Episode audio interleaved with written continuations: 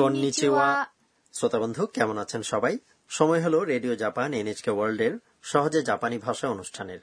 এতে আপনাদের সঙ্গে আছি আমি কামরুল ইসলাম আর আমি শারমিন সিদ্দিক ভুঁইয়া শ্রোতা বন্ধু আমাদের সঙ্গে আপনারা যোগ দিন আমরা একসঙ্গে জাপানি ভাষা শিখব এবং জাপানি সংস্কৃতি সম্পর্কে জানব আজ আমরা শিখব পঞ্চম পাঠ আজকের পাঠের মূল বাক্য হচ্ছে それは私の宝物です。 ওগুলো আমার সম্পদ আমাদের এই আসরের প্রধান চরিত্র হচ্ছে থাইল্যান্ড থেকে আসা শিক্ষার্থী আন্না আজকের পাঠে আন্না তার টিউটর সাকুরাকে তার ডরমিটরিতে আমন্ত্রণ জানিয়েছে তারা কোন বিষয়ে কথা বলবে তাহলে চলুন শুনে নেওয়া যাক পাঠ পাঁচের কথোপকথন আজকের মূল বাক্য হলো それは私の宝物です。 ওগুলো আমার সম্পদ 私の部屋はこちらです。どうぞ。すごい。これは全部漫画それは私の宝物です。私は毎日漫画を読みます。 এবার এসব কথাবার্তা ব্যাখ্যা করা যাক আন্না সাকুরাকে বলেছে 私の部屋はこちらです。 আমার রুম এদিকে 私 মানে হলো আমি の হচ্ছে একটা পার্টিকেল যা দুটি বিশেষ্য পদের সম্পর্ক স্থাপন করে এখানে কারো মালিকানা বা সত্ত্বাধিকার বোঝাচ্ছে এই শব্দটি দিয়ে 部屋、 মানে রুম বা ঘর কাজেই 私の部屋 মানে হলো আমার রুম は হচ্ছে প্রসঙ্গবোধক পার্টিকেল বা টপিক মার্কার তাহলে এই বাক্যের প্রসঙ্গ বা টপিক হল ওয়াতাসিনো হেয়া অর্থাৎ আমার রুম তাই না হ্যাঁ তাই আর こちら এদিকে বলতে বক্তার দিকে বোঝায় です。 কথাটি যথারীতি বাক্যের শেষে ব্যবহৃত মার্জিত শব্দ এবার আমার রুম এদিকে বলা অনুশীলন করা যাক 私の部屋はこちらです。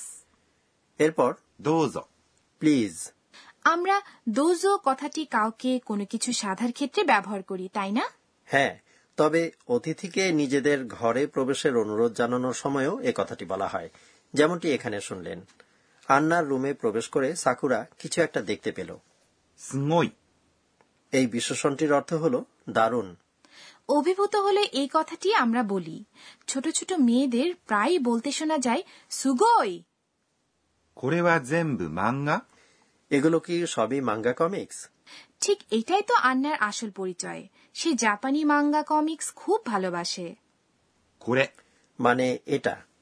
এখানে করে কথাটি দিয়ে অনেকগুলো মাঙ্গা বইকে ইঙ্গিত করা হয়েছে এখানে যেমন দেখতে পাচ্ছেন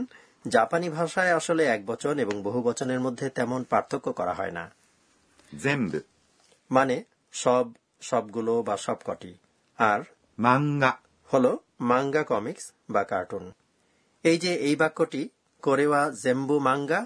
এটা কিন্তু একটা প্রশ্ন এখানে সচরাচর ব্যবহৃত মার্জিত প্রশ্নবোধক অংশ দেশকা উজ্জ্ব রাখা হয়েছে কাজেই এটি বলার সময় একটু সতর্ক থাকতে হবে কোন ব্যাপারে সতর্ক থাকা দরকার বলবেন যেহেতু প্রশ্নবোধক সমাপনী অংশ দেশকা উজ্জ্ব রাখা হচ্ছে তাই উচ্চারণের সময় স্বরভঙ্গি ঊর্ধ্বমুখী করার বিষয়টি অবশ্যই খেয়াল রাখতে হবে কোরেওয়া জেন বুমাঙ্গা ঠিকমতো বলতে পেরেছি দারুণ যাই হোক এরপর আন্না তার মাঙ্গা বইয়ের সম্ভার প্রসঙ্গে বলছে それは私の宝物です。 ওগুলো আমার সম্পদ এটাই আমাদের আজকের মূল বাক্য それ、 ওটা ওগুলো এই শব্দটি শ্রোতার অর্থাৎ এক্ষেত্রে সাকুরার কাছাকাছি থাকা এক বা একাধিক জিনিসকে ইঙ্গিতকারী নির্দেশক পদ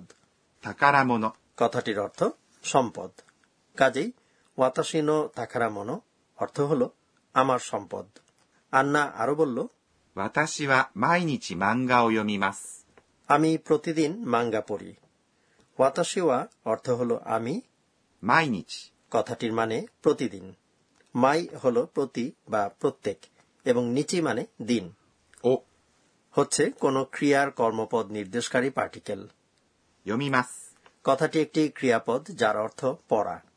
জাপানি ভাষায় বাক্যে বিভিন্ন পদের যে ক্রমিক বিন্যাস সচরাচর দেখা যায় তা হল প্রথমে কর্তা বা সাবজেক্ট এরপর কর্মপদ বা অবজেক্ট এবং সবশেষে ক্রিয়াপদ বা ভার্ব ভাষাবিজ্ঞানে এই ধরনের বিন্যাসকে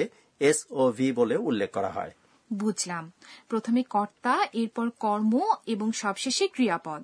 এই তো দেখছি ঠিক যেন বাংলার মতোই পদবিন্যাস হ্যাঁ আপনি ঠিকই ধরেছেন আচ্ছা কামরুল ভাই প্রতি সপ্তাহে এবং প্রতি মাসে কথাগুলো জাপানিতে কিভাবে বলা হয় তাও আমাদের বলবেন নিশ্চয়ই সপ্তাহ কথাটি এক বচন ও বহু বচনে হল 週、 কাজেই প্রতি সপ্তাহে কথাটির জাপানি রূপ হবে 毎週、 আবার মাস কথাটি এক বচন ও বহু বচনে হল 月、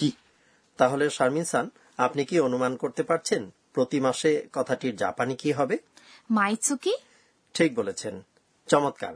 এবার চলুন এগুলো বলা অনুশীলন করা যাক প্রতি সপ্তাহে 毎週、 প্রতি মাসে 毎月、 এবার তাহলে আমরা জানি যে আজকের কথোপকথনে কি বলা হচ্ছে তাই আসুন আবারও শুনে নিই এটি আজকের মূল বাক্য হল それは私の宝物です。 ওগুলো আমার সম্পদ 私の部屋はこちらです。どうぞ。すごい。これは全部漫画それは私の宝物です。私は毎日漫画を読みます。 এবার টিচার আমাদের বুঝিয়ে দিন পর্ব জাপানি ভাষা শেখার এই আসরের তত্ত্বাবধায়ক অধ্যাপক আকানে তকুনাগা আজকের শিক্ষণীয় বিষয় নিয়ে আলোচনা করবেন আজ আমরা শিখেছি একটি ক্রিয়াপদ ইয়োমিমাস এর নাবাচক এবং প্রশ্নবাচক রূপ আমরা কিভাবে গঠন করতে পারি ঠিক আছে তাহলে চলুন টিচারকে জিজ্ঞেস করা যাক 私が教えましょう টিচার বললেন ক্রিয়াপদের শেষে যদি মাস যুক্ত থাকে তাহলে আমরা সেই রূপটিকে বলি ক্রিয়ার মাস রূপ মার্জিত ভঙ্গিতে কথা বলার সময় ক্রিয়ার মাস রূপ ব্যবহার করা হয় এটিকে নাবাচক বানাতে হলে মাস অংশটির পরিবর্তে যুক্ত হবে ません。 কাজেই 読みます。 পড়া ক্রিয়াপদটি বদলে গিয়ে দাঁড়াবে 読みません。 এটিকে প্রশ্নবাচক বানাতে হলে বাক্যের শেষে কা পার্টিকেল জুড়ে দিয়ে বাক্যটিকে ঊর্ধ্বমুখী স্বরভঙ্গিতে উচ্চারণ করতে হবে ইয়মিমাস পড়া কথাটির প্রশ্নবোধক রূপ হবে 読みますか এই ছিল আজকের টিচার আমাদের বুঝিয়ে দিন পর্ব এবার ধন্যাত্মক শব্দ নিয়ে পর্ব এই পর্বে জাপানি ভাষার ধন্যাত্মক শব্দ অর্থাৎ এমন শব্দ যা নির্দিষ্ট কোনো ডাক কণ্ঠস্বর অথবা আচরণ প্রকাশ করে সেগুলো তুলে ধরা হয় আচ্ছা শারমিন সান এই শব্দটি শুনে বলুন তো আপনার কি মনে হয়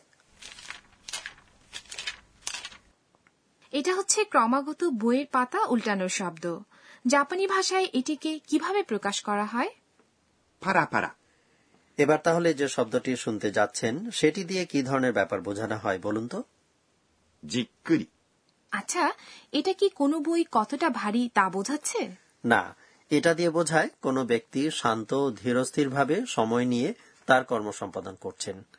মনোযোগের সঙ্গে কোনো বই পড়া অথবা কোনো কিছু সম্পর্কে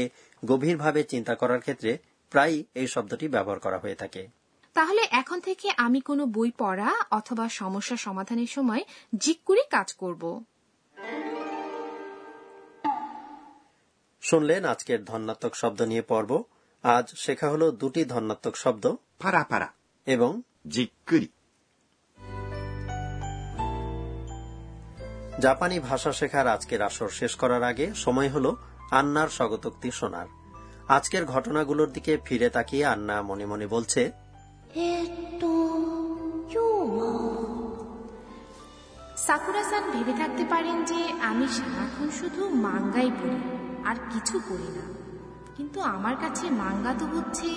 জাপানি ভাষা শেখার এক চমৎকার উপকরণ বন্ধুরা কেমন লাগলো আজকের পাঠ আশা করি ভালো লেগেছে আজকের মূল বাক্য ছিল それは私の宝物です。 ওগুলো আমার সম্পদ এখন আমরা বন্ধুদেরকে জাপানি ভাষায় বলতে পারবো আমাদের জীবনের পরম কাঙ্ক্ষিত এবং সযত্নে লালিত জিনিসগুলো কি আন্না এবং সাকুরা ভালো বন্ধু হয়ে গেছে পরবর্তী পর্বেও আন্না ডমিটরিতে তার সঙ্গে সাকুরার কথাবার্তা অব্যাহত থাকবে আর শ্রোতা বন্ধুরা আশা করি আপনারাও তখন সঙ্গে থাকবেন তাহলে আবার দেখা হবে মাতা ওয়াইশিমাশো।